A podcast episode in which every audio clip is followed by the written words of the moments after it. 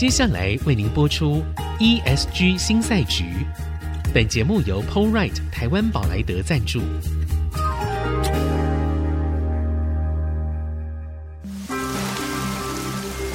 这是企业永续的世纪挑战。这是绿色浪潮下的供应链课题。再造优势前瞻的产业竞争力。欢迎加入 ESG 新赛局。掌握先机，创造新局。欢迎来到 ESG 新赛局。我是节目主持人、人工智慧科技基金会执行长温怡玲。今天我们的来宾非常的特别呢，他是从英国的剑桥大学永续领导力学院，呃，就是 Cambridge Institute for Sustainability Leadership 来的。Viola Jordan 好，那但是呢，我要隆重介绍一下，他其实呢是我们台湾台南的姑娘，好，然后呢在英国剑桥大学这边工作。Viola 来，Viola 跟大家问个好，大家好，呃，温执行长好，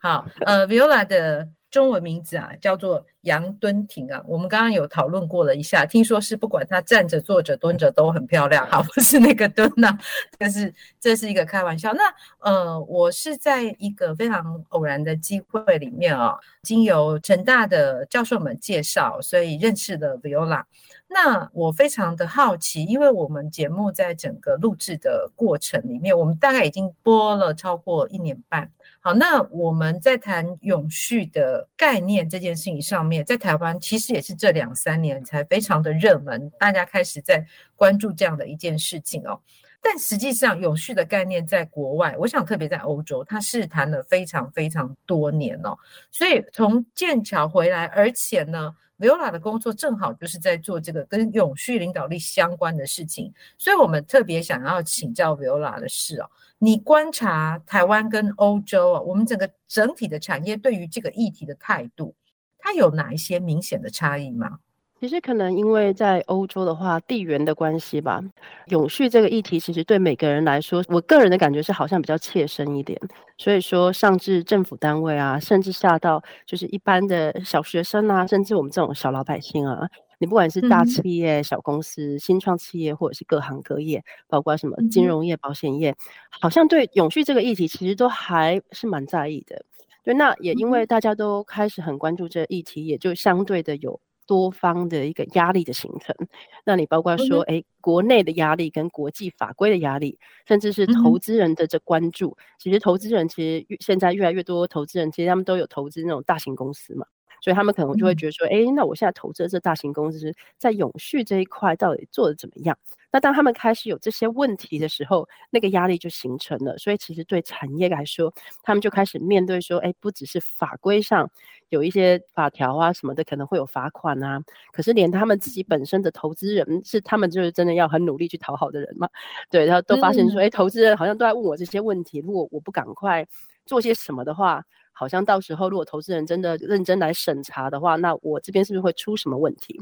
那也不只是这样，嗯、可能也包括说，因为在欧洲，你说像联合国啊，或者是欧盟啊这些开会，因为毕竟地缘的关系其实很近，所以这些新闻啊或者是消息啊，其实都会是传达出来到一般媒体大众。那消费者跟一般民众的舆论压力，其实在欧洲是一个很大的一个助力吧？可能就对推动永续这一题来说是一个很大的助力。因为很多、嗯、很多公司，你说像一些时尚业啊，可能他们就会面临到说，哎，消费者说，哎，你这个这个衣服，你这有这永续的概念在里面吗？你是不是有就是支付劳工合理的薪水啊？嗯、其实永续也不只是说环境嘛，你社会议题的部分，对这些民众上的压力，其实变相的，我觉得对产业都变成他这个采取行动的动机。嗯嗯嗯嗯哼，但其实我们在台湾也是这样子，我们会有一个状况是这样哦，就是、嗯、呃，我们如果去做消费者调查，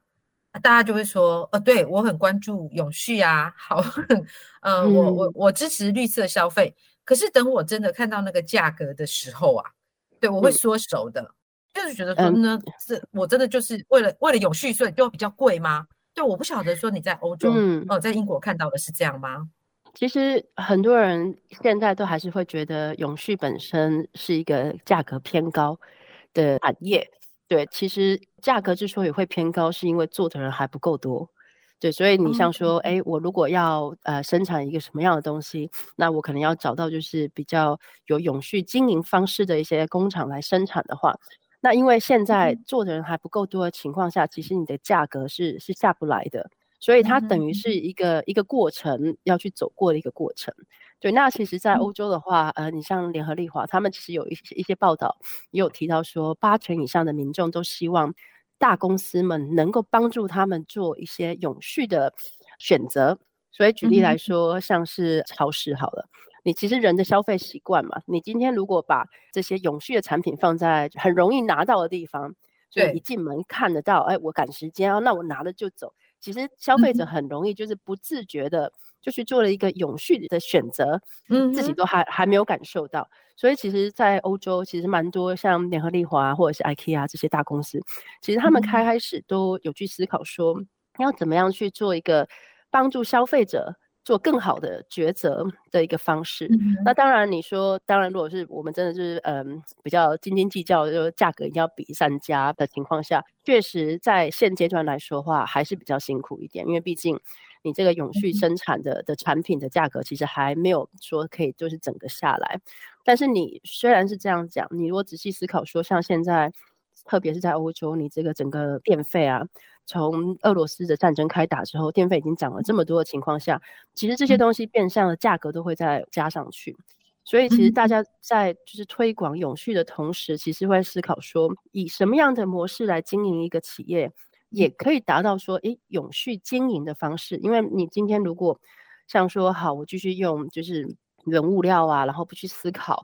这个下场跟后果对地球造成的负担。嗯、那如果哪天这些原物料没有了呢？那是不是我的公司就会被影响的特别的严重？所以当我去思考说我没有其他的一些可以选择的比较好的选择的时候，其实也是我们说是 diversify，就是让你自己的公司在营运的过程中找到了一些更多可以生存的方式。所以以长远一点的时间来说的话，这对企业来说其实是一个很有商机的。那就消费者来说的话，你虽然说没错，价格上可能在我们一般可以看得到的民生消费品上，确实是觉得说，哎，是不是比较永续的东西还是比较贵一点？那其实这部分的话，还是有很多教育上的事情是需要做的，像说如何教育消费者。你与其去买一件两百九、三百九的衣服，你是不是买比较好一点衣服？那买少一点。那你买好一点的衣服，为什么大家要消费奢侈品？你这些名牌的东西，因为它可以用很久嘛，而且越用价值越高。那这样子的情况下，其实消费者的行为模式的教育上，其实也就需要透过各种方式的对永续的认知跟了解。那渐渐的，我觉得这个是会慢慢转型跟改变。那其实我觉得，在欧洲我所接触到的年轻人，其实我们有很多永续的 activists，就是在那出来抗议啊或什么的。其实你仔细看，都是年轻人，真的很多年轻人，有很多大学生，就连就是各个就是名校啊、大学的大学生们，也都会很仔细去审视说，哎，我们大学所采取的各个决策，是不是有把永续放到这个决策的这个过程中去评估？所以其实大学生们的力量其实是真的还蛮大的，因为他们就也很很敢出来说，那因为他们又等于是我们这个社会经济的这个下一代的主要动力，所以他们的声音其实对产业或者是政府来说其实都很重要。对，那其实我觉得是一个过程，那或许这个过程还有很多要经历过的，但是我觉得我们也不能因为说就是一个概念说哦，永续的东西就是比较贵，然后就完全去排斥它，对。嗯哼嗯哼，其实我们自己在选东西也是这样子哈，就是它慢慢的，如果说在大家的一起的努力当中，我知道像刚刚那个 Viola 有提到嘛，那个 IKEA 哈，那在我们台湾我们都叫人家 IKEA 啦，我们亚洲人比较 那个啊，我们都叫人家 IKEA。OK，其实我也是前阵子刚认识了那个 IKEA 的，他之前是大中华区的最高的那个主管哦，那他就说，呃，像。IKEA 这样子的一个大的品牌，他们永续供应链这样的一件事情，他已经经营了三十年。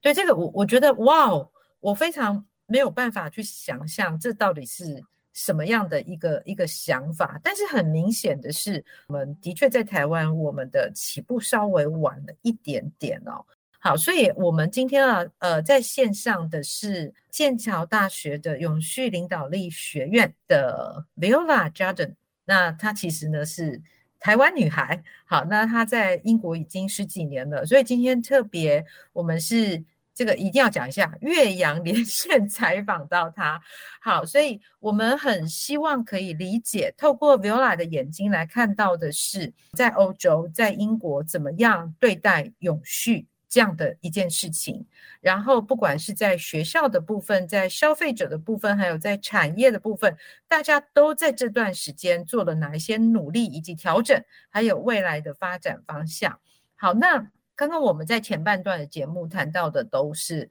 关于整个观察，我们对于社会的观察。好，那我们先休息一下，待会儿下半段的节目我们要请教 Viola 的是，到底在剑桥大学它的永续领导力学院是做什么样的事情？然后大学高等教育在整个 ESG 这样的风潮里面又扮演什么样的角色？我们休息一下再回来。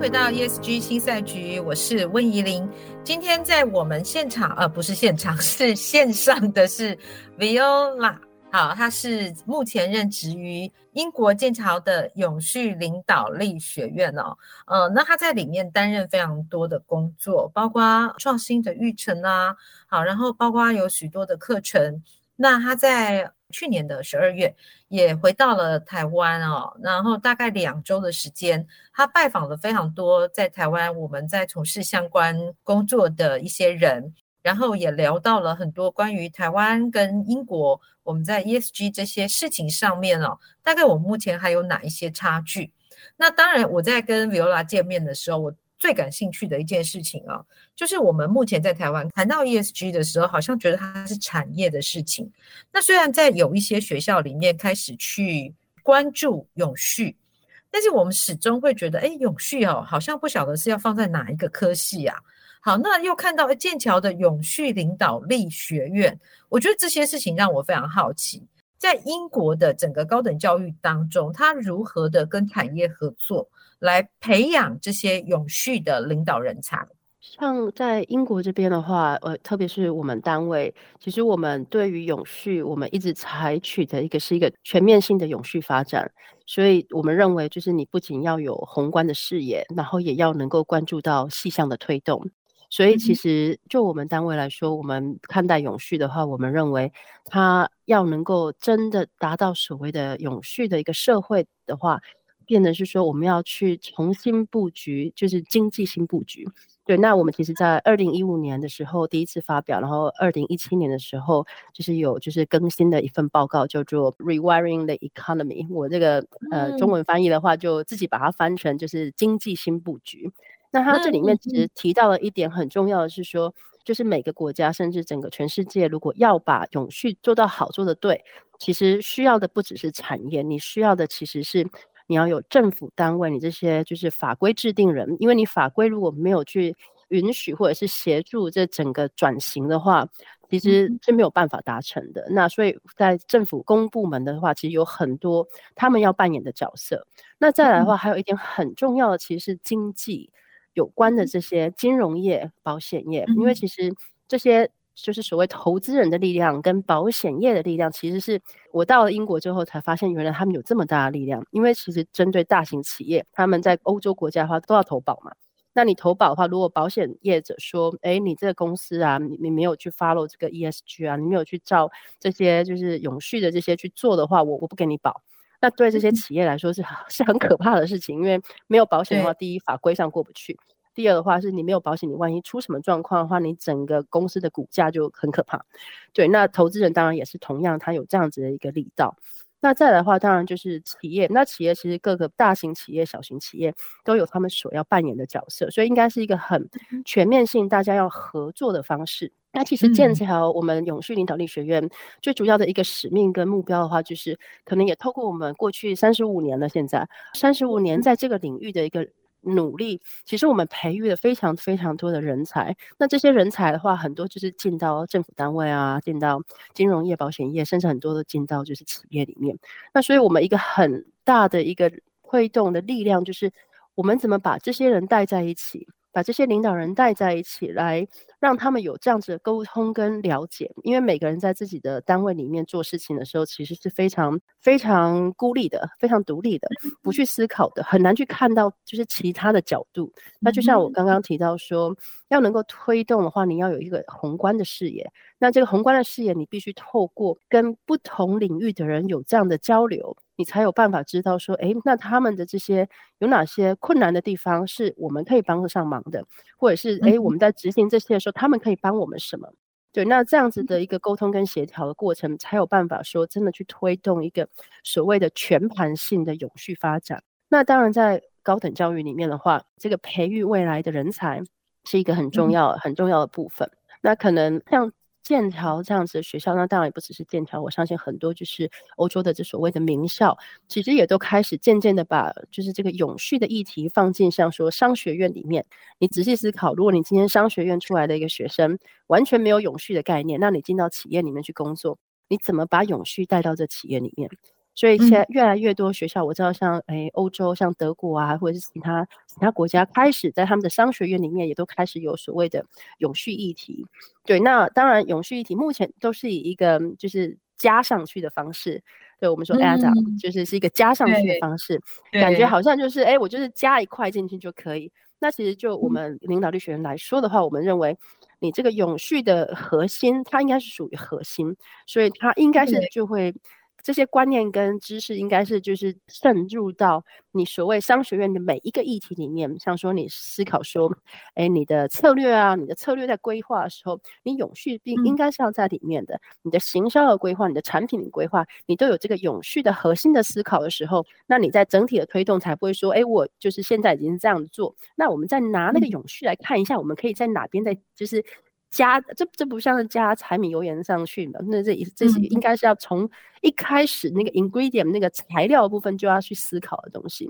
所以其实我觉得像英国或者是欧洲这些名校，从一开始只是把这些东西从外加上去，到慢慢的去思考说，哎，我们这课程的设计上有没有办法在每一个就是模组里面都去把永续带到一个核心的部分，让这些学生们去思考说。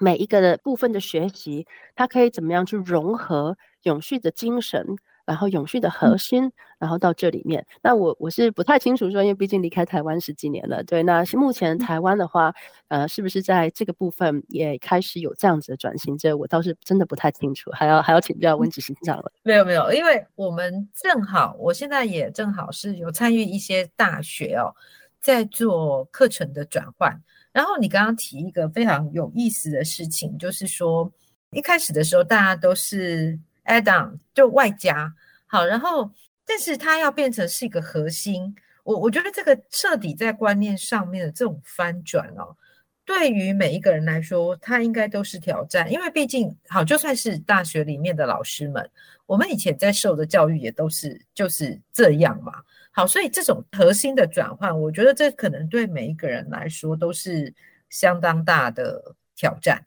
对，所以我不晓得在整个剑桥的领导力学院里面要怎么样，可以有一些比较具体的例子吗？你们比如说你们的课程是怎么样划分的？嗯，然后有哪一些比较可能跟你以前所学不太一样的状况？这我刚好也有一个例子可以做一个分享，因为其实，在我们领导力学院的话，其实我们没有所谓的 undergrad，就是所谓的一般。大学生，对，那我们只有硕士生。那这些硕士生的话，我们只收就是已经在产业上工作三年以上的学员。那当然，剑桥本身你的的这个审核的过程是挺严格的，对。那为什么要选择已经在产业上工作几年的学生呢？因为所谓的永续领导力，我们认为你必须要真的到产业上去，去滚一圈，至少去接触了之后，你才理解说，诶，跟学校不一样，你产业的实际情况是什么样子的，你必须有一点概念，这样你再回过头来做这个硕士的学习的时候，你才有办法把你亲身的经历，跟你在这个产业或者是不管是政府单位或者是呃其他公部门的这些思考，然后带回来。然后去思考说，哎，那你现在所受的这些教育是怎么样可以结合到你的工作里面？所以光是就这一点来说，其实我觉得，当然我自己当初台大毕业以后在思考说，哎，我要不要念研究所啊？父母亲也就说，你想念就念啊，但我也不晓得我要念什么啊。你出去外面工作一段时间，然后你再回来思考说，哎，就我现在工作所看到的，有哪些是我真的很想要再进修的？那这样我所学的东西就是变得非常的实用。对，嗯，那再来就是说，我们课程的规划，举例来说，我们最近硕士班的有一堂课是这样，他让你去思考说，你怎么把永续带到所谓的策略，带到就是你这个呃文化公司文化，对，所以他其实把永续就是带到每一个项目里面。那虽然说某某个程度上，你会觉得好像好像都把哎策略给分开了，呃，把治理给分开了，然后把这个公司文化这些呃。每一项好像是分开，但是你在这每一个议题的讨论时的时候，学生们的讨论就是：哎，在你的策略上，我们应该应该怎么样去用永续的角度去思考，说制作这样子的一个策略的时候，是有考虑到各个面向。那甚至公司文化的时候，我们的讨论就是说：哎，要推动一个什么样的公司文化，才能够更有效的把永续的这些想法跟精神。带到公司的每一个阶层，甚至每一个员工，所以其实这样子的讨论，其实是我觉得对学生来说，你就不再只是说哦，我就是学习单纯的永续的概念，然后我得自己去思考，说我到底该怎么去用它们。嗯嗯嗯嗯，所以我们可以知道几个点哦，大概就是一个是这个剑桥的永续领导力学院，它基本上就是诶那个刚毕业的。学生好像还不能进去哈，他必须要有足够的实物的产业里面的经验，他才有办法进入。嗯，好，然后再来就是我们可以看到他有非常多的讨论的课程，然后这样的讨论的课程，它是非常务实的，要把永续这样的一个概念，透过大家跨领域的讨论，好，那甚至于他可能是跨专业哦，哦，感觉上应该是这样，然后可以。把这样的观念透过对话，慢慢的去深入融合，而且呢，它可以去转化。对，感觉上似乎是这个样子，但是我觉得这个当中其实还有非常多的细节哦。那我们呢，在下一集的节目当中，会继续的要来请教 Viola，她在剑桥所看到的这一些。对于永续上面，不管是在高等教育，或者是产业，或者是政府部门，还有消费者以及企业，我们总共做了什么样的努力？那有哪一些是值得台湾可以学习的？下一集的节目继续跟大家聊，谢谢，谢谢大家，拜拜。本节目由 PowerRight 台湾宝莱德赞助，PowerRight 台湾宝莱德与您一同掌握 ESG 浪潮的全新赛局。